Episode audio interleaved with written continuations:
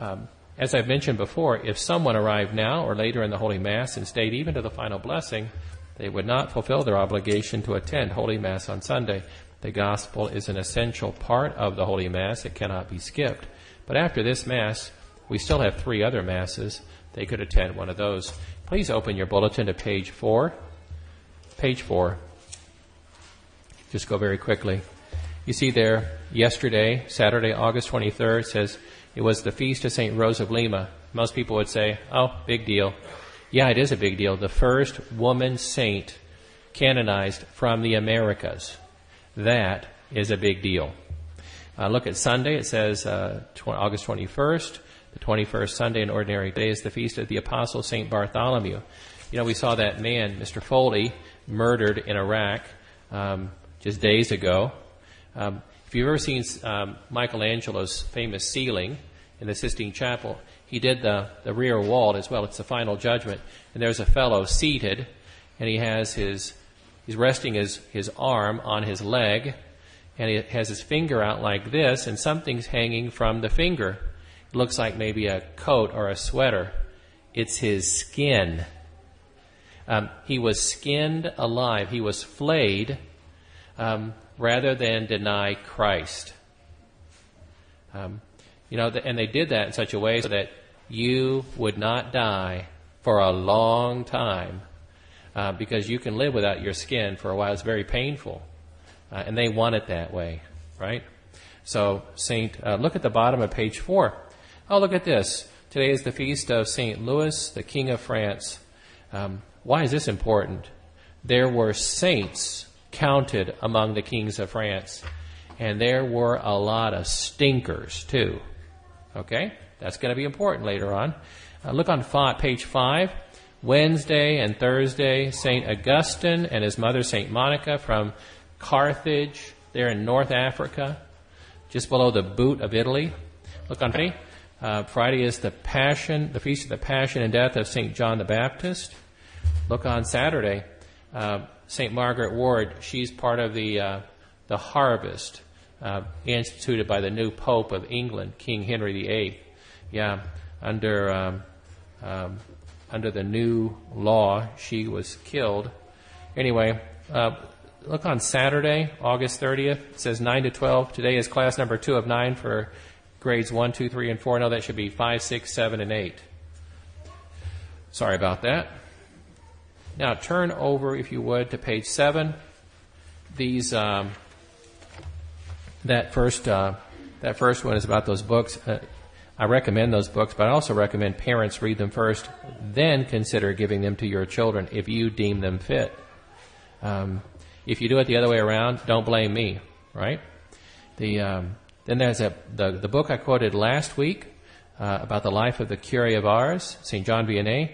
There's the there's the author if you want to get the book, which I recommend you get the book. Um, then um, last week on the cover of the bulletin, this was the this was the picture of Saint Pius X on a horse, um, and I mentioned at the bottom there that uh, he died on August 21st, 1914, 100 years ago. Um, the website I used, um, Patron Saint Index, got it wrong. He died on August 20th, 1914. Uh, but uh, Saint Bernard of Clairvaux died on August 20th, 1153, so he got there first. So they that bumped Pope St. Pius X onto the next day. That's going to be important later on, but I want you to read that later on at the bottom of page 7. Pardon the uh, syntax. I've got to do something about that. Uh, look at the p- top of page 9. Uh, for four weeks, I made this um, I made this announcement verbally. Then I printed it in the bulletin. Uh, look at that line that says, the first paragraph. Don't get me wrong. Vacations and travel are good. Now, if you would. Um, um, uh, look at the back page of the bulletin. See that um, top announcement there? Yes to fighting ALS. That is good and acceptable for Christians. No to using embryos to fight ALS. That is not acceptable for Christians. I, I, I make these two announcements back to back because um, somebody might say, well, Father Paul is in favor of Lou Gehrig's disease. That's absurd. That's ridiculous. And it's a lie. uh, think we ought to fight um, ALS without having to kill an embryo. I was once an embryo. So were you. So kind of personalizes it, doesn't it? So, um, so this uh, ice bucket challenge. The Archbishop of Cincinnati, um, um, he feels the same way. So there's the uh, the news story if you want to you want to to see it because people are shelling out money for this, left, right, you know, the the dare, the challenge, and all. Also, I'm sorry, but there's a little bit of green hypocrisy going on here. You know, we're all supposed to be green, whatever that means. You know, supposed to consider the environment. Well, why don't the people just take the money for, for the ice and the bucket and the water? Notice how everybody uses the same bucket? Part of the deal, right? Anyway, why don't they just take that money and give it to ALS? Pretend you sh- uh, have a picture, a website showing somebody um, dumping somebody wa- water on them. But anyway, there, there are parts of the world where people do not have fresh water. And ice? What's that? Well, that's the stuff you get in the wintertime, right? Father Z, on page 12, Father Z has a blog post that was very sick. He published it on the feast of S the 10th. Um, but he brings up some points there that may you may not want your children to read about, so parents can read about them and maybe discuss it with their children. The next one, um, A Man for All Seasons, um, uh, uh, The Life of St. Thomas More. This is the picture of St. Thomas More right behind me. He died defending marriage as a sacrament the sacrament of holy matrimony.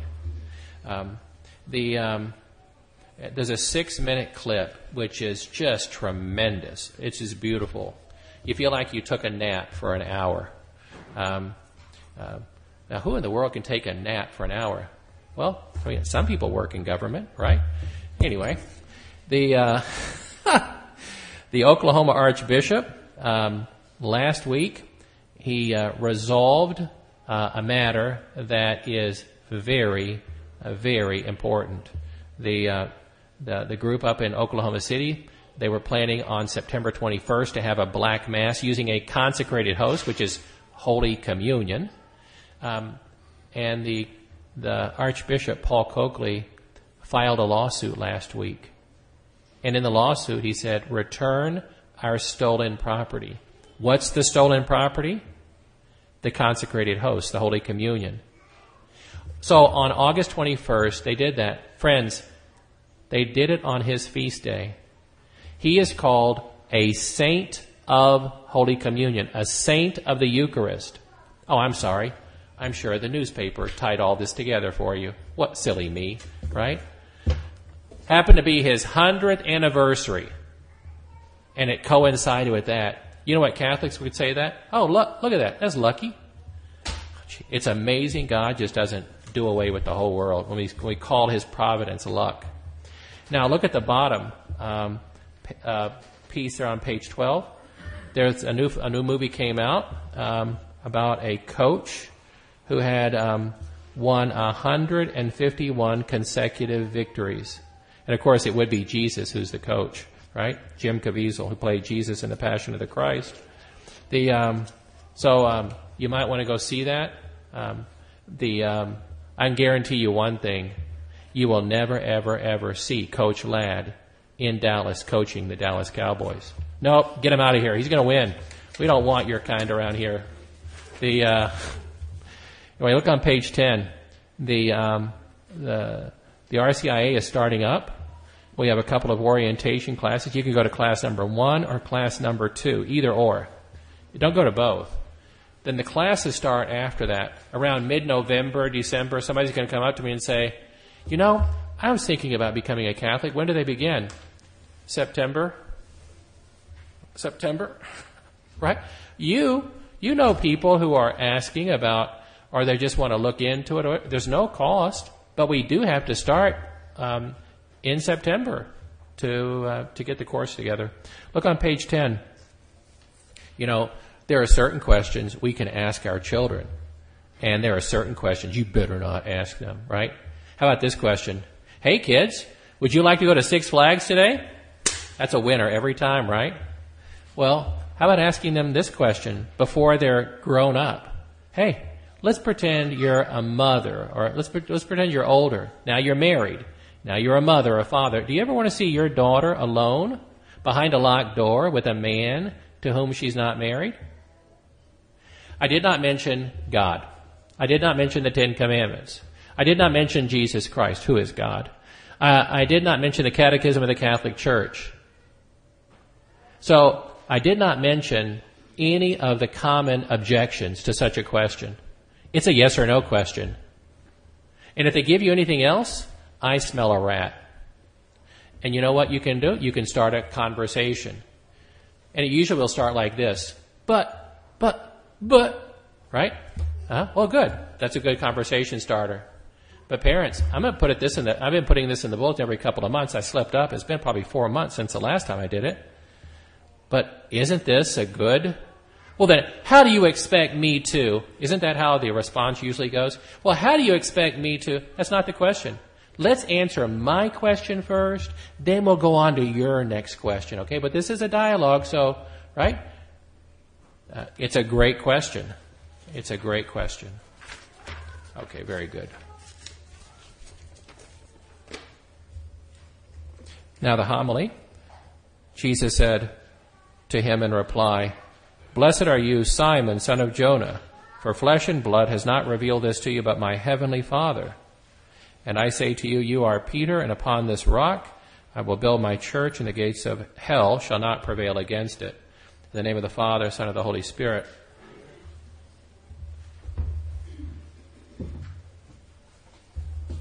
The, um, the gospel today is situated miles and miles away from Jerusalem. Here's Jerusalem. If you go to Caesarea Philippi, you've now gone into territory where there are no more Jews. Last week, Jesus was in the territory of Tyre and Sidon. There were almost no Jews there. There was a Canaanite woman, and she was kind of a mix, pagan Jew mix, right? Now Jesus and his apostles are further along.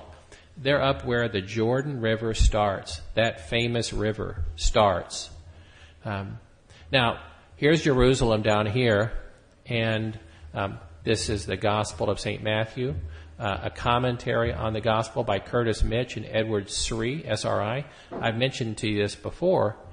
He, he notes that Jesus took his apostles over 20 miles away from Jerusalem, away from the religious bureaucracy of Jerusalem, away from the drones and spies in Jerusalem. He took them all the way up there so he could reveal who he is to them without any spies or the NSA being around. Right? So this is what he did. Uh, friends, you know what's happened over the last couple of weeks in Ferguson, Missouri, right? Uh, that from day one that Ferguson, Missouri happened, I knew that there was one thing that we would not learn for weeks and weeks and weeks, and we still haven't learned it. And you know what that is? We haven't learned the truth. I cannot tell you how much contempt I have for people who work for the news. Utter contempt. They are disgraceful to their occupations. Um, and so uh, I bring I bring up Ferguson, Missouri, because had Jesus made this announcement down here in Jerusalem, what you saw happen in Ferguson would look like a kids' party compared to what happened in Ferguson would make what, what would happen in Jerusalem look like a kids' party. It, it would be torn up in every way, right? So Jesus takes them out of Jerusalem over 20 miles away and he makes this announcement. In the, in the Old Testament, uh, for example, in the book of Psalms, we hear that God, you are my rock, my fortress, my rampart. Uh, in you, I, I take confidence. God is for me my rock, right? So we hear all about God as a rock in the Old Testament. In the New Testament, St. Paul says uh, about the Israelites, you know, they were 40 years in the desert, that um, every day they all ate the spiritual food, and they all drank from the, the, the same spiritual drink that came from the rock that followed them, and the rock was Christ. So, when you talk about a rock, it's always a reference to God. Um, and here, God, God's own Son, wants to ask us a question. He first begins the question saying, Who do people say that the Son of Man is? And friends, by now, we should all know that when Jesus says Son of Man, that's his favorite term to refer to himself. He says, Who do people say that I am? In other words, who do they say that I am? And they all get it wrong. Now he gets very personal and he drills down and he says, Who do you say that I am? St. Peter says, You are the Christ, the Messiah, the anointed. You are the Christ, the Son of the living God. Jesus says, Blessed are you, Simon, son of Jonah, for no man, flesh and blood, same thing. No man has revealed this to you but my Father in heaven. So, who told him the answer? God the Father. How do I know? That's what Jesus says in this gospel. And Jesus says, So I say to you, you are Peter, and upon this rock I will build my church. Friends, up until this time in the history of the world, how many people had been named Rock? The answer is easy, right? Zero people in recorded history up until this time had been referred to as Rock. And Jesus is the one who is calling him Rock. He's changing his name. I'm changing your name to Rock. Okay? Now look at the um, look at the first reading. This is from the prophet Isaiah. Hundreds of years before the birth of Jesus, the prophet Isaiah says to uh, the prime minister of the king, they call him the master of the palace. It's the same thing. And God says to Shebna, the prime minister, um, I will thrust you, I will kick you out of your office and pull you down from your station, and I will give your office to Eliakim. Now look here. Uh, King David and King Solomon, uh, they were kings. But do you think they were the ones to check to make sure that the toilets flushed and that nobody was parking in the handicap parking that was supposed to be parking somewhere else? No, they gave that to someone else. They gave that to their prime minister, the master of the palace. That was the way it was under King David and King Solomon, and that's the way the kings of Israel handled this, right? They had a prime minister they had a master of the palace. Jesus is doing the same thing with St. Peter. Jesus is saying to St. Peter the exact same thing. And did you notice that in the first reading? The office could be taken from one and given to another? Huh. St. Peter, the first pope, his office is vicar of Christ, prime minister of Christ, if you will. And that office can be taken and given to another. We just saw something like that happen recently, right? Pope Benedict resigned and the office was given to another. Now, something about Pope Benedict, I've got to find where where it is. Maybe you can find it and send it to me. But um, either as cardinal or as pope, someone asked uh, Pope Benedict once, um, Pope Benedict, do you believe that the Holy Spirit um, inspires the the election of the the Pope? He said no. Yeah, he said no. Uh, again, I don't have the quote in front of me, but he said something like this. He said, no, um, the Holy Spirit can, but I think that in most cases that doesn't happen. Um, he said, but I do believe that the Holy Spirit inspires the man who was chosen to be Pope. Um, yeah, after the cardinals have elected the Pope, chosen the Pope, um, then the Holy Spirit inspires the man. Let me give you an example. I'll give you the worst example. You know, we all we all learned as kids in 1492 Columbus sailed the ocean blue, and I'm glad he did because I would still be in Germany if I lived through World War One and World War Two. Right, my parents did. I would be living in Germany. I'd rather be living here. Right. In 1492, Columbus sailed the ocean blue. In 1492, the cardinals got, to got together and elected a man who chose as his name Pope Alexander VI. Father Pacwa, Father Mitch Pacwa on Catholic radio a couple of weeks ago said, perhaps of all the popes, the most wicked individual was Alexander Sixth. Um, you know, one of the one of the things he did, he had uh, illegitimate children as pope, and he took church money and just lavished it on Cesare Borgia and Lucretia Borgia. Uh, by the way, Pope Alexander, um, as uh, unequal to the task of being pope as he was, he never said, "Hey, what I'm doing, that's what God wants me to do." Uh-uh. He never said that this is the way popes should live. So, did he ever teach something infallibly against the true teaching? No, he didn't. But his personal life, as I just said, it was a wicked life. And there was a, you can look in the popes, you can find a handful of popes. I once told this, I once told this to a man, um, and said, you know, there were a handful of wicked popes, or stinkers, I call them. Um, he said, oh, really? I think it was just the other way around. I'm like, yeah, that's why you're still not a Catholic.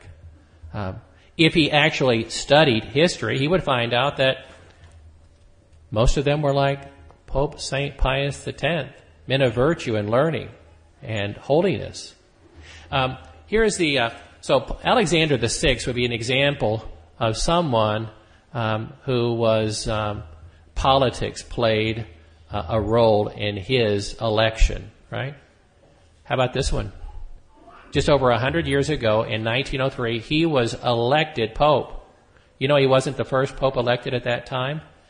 The um, the cardinals elected Cardinal Rampolla to be the next pope, but the king of Austria, Franz Joseph, had a veto, and he exercised his veto. I object. So Cardinal Rampolla withdrew his acceptance, and they voted again and they voted him, Giuseppe Sarto, to be the next pope. What was the first thing that he did as pope? I can tell you.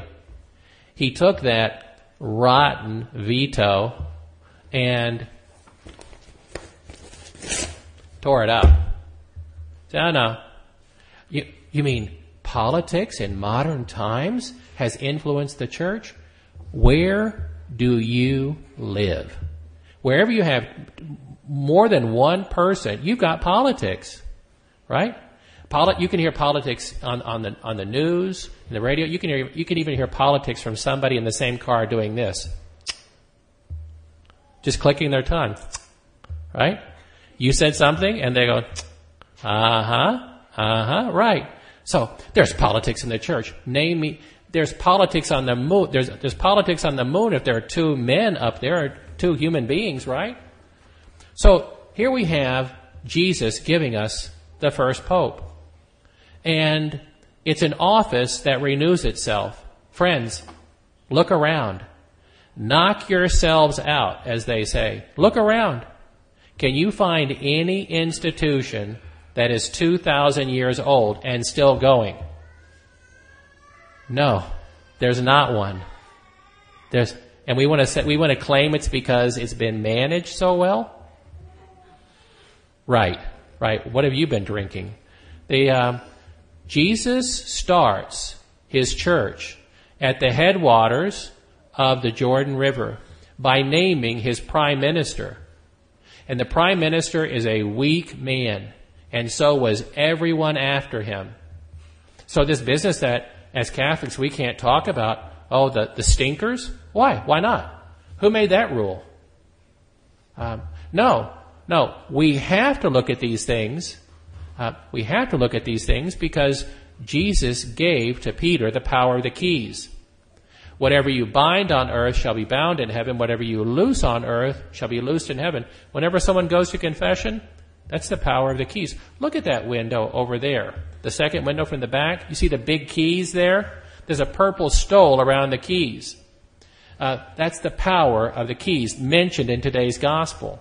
If you looked over there by the confessional, there's the Vatican flag. I always get a kick out of it, telling the kids, this is the Vatican flag. And I, I, I open the flag, and there are these two big keys. And I, and I tell them, who lives at the Vatican? Pope Francis. Well, you know, kids are very literal. So I go, I, I asked the kids later on, I said, that's the Vatican flag. Who lives at the Vatican? Pope Francis, does he live in the Vatican flag over there? So I walk over and I ask, I, I say to the flag, Pope Francis, are you in there? The, the kids think he lives there, right? To be a kid, right? In your own universe. Anyway, the um, uh, every pope, every pope has been given the power of the keys, and um, when Jesus made this announcement, um, he made it in front of a cave. I've never been to Carlsbad Caverns, but I bet some of you have gone there this summer. Uh, that big cave, they're very impressive. Well, imagine imagine standing in front of the Empire State Building. Here you are, and here's the Empire State Building. Jesus is standing in front of this cave formation called the well, this gospel translation says the gates of the netherworld. No, it was called the gates of hell. Um, and I bet the reason the parents called it the gates of hell was to keep the kids away from it.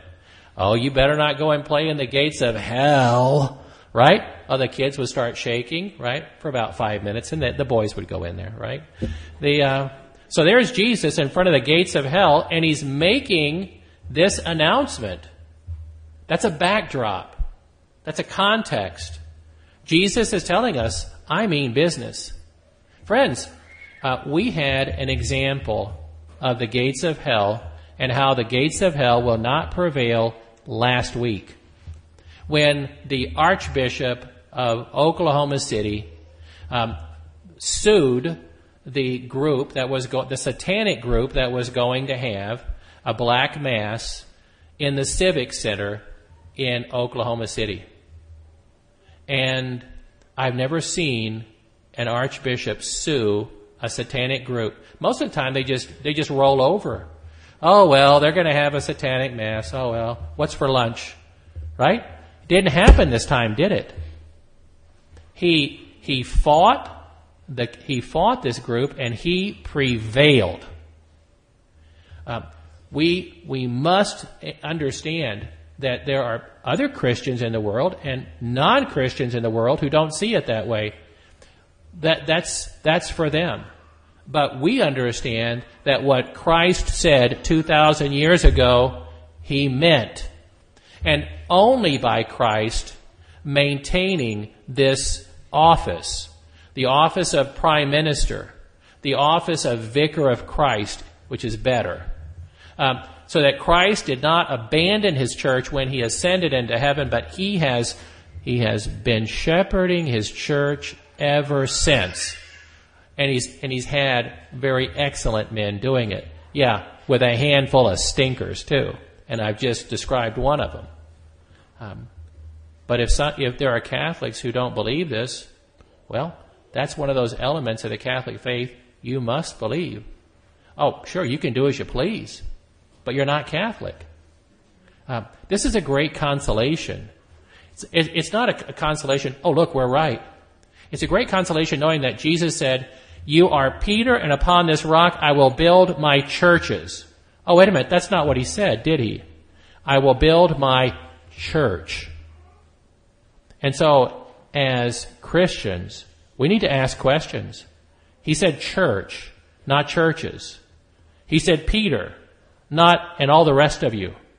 Jesus is very exact at what he's saying and what he's not saying. Um, let us begin a conversation. Let's talk about these things. No, let's don't fight about these things. But isn't it interesting? Today, you can have a discussion about anything except the truth. All you have to do is study Ferguson, Missouri, right? Oh, no, we can have a discussion. Just don't bring in that pesky truth stuff. Jesus is the truth.